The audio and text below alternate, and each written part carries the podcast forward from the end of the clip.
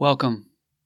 I'm Oren Moore, and this is Two Poems Read and Heard, wherein I share two accessible and exquisite poems based around a theme, with brief commentary following the first poem and a question ending the second. May this move you in a good way. The theme today is hunger.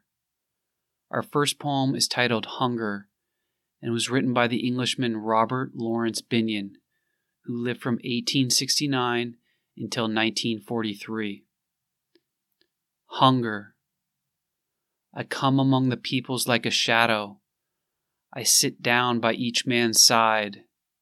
None sees me, but they look on one another and know that I am there. My silence is like the silence of the tide that buries the playground of children like the deepening of frost in the slow night when birds are dead in the morning. Armies trample, invade, destroy, with guns roaring from earth and air. I am more terrible than armies. I am more feared than the cannon. Kings and chancellors give commands. I give no command to any, but I am listened to more than kings and more than passionate orators. I unswear words and undo deeds. Naked things know me. I am first and last to be felt of the living. I am hunger.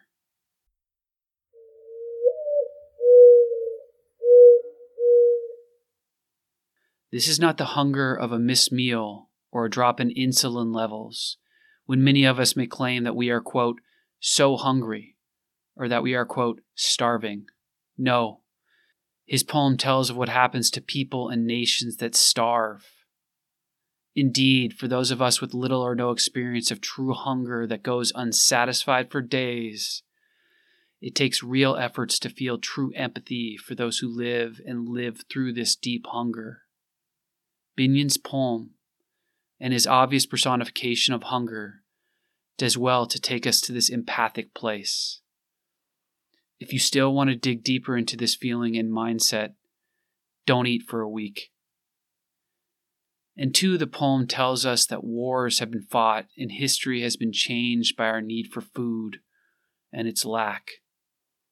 In a nation grown all too plump, Binyon reminds us that through time the problem has usually been the opposite.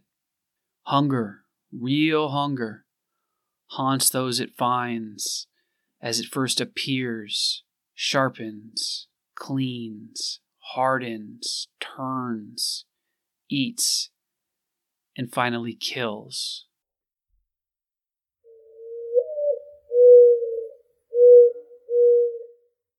Our second poem today, titled Getting Hungry, comes from me and speaks to a more positive type of modern day hunger. Getting hungry feels good in a time to hunt, sharpness of purpose Zen way, with no weapons on this front, or a grocer too far away.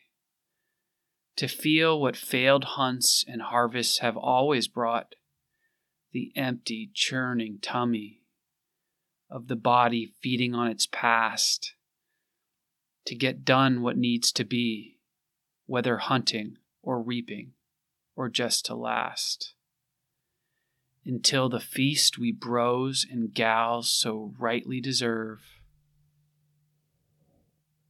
What has intermittent fasting done for you?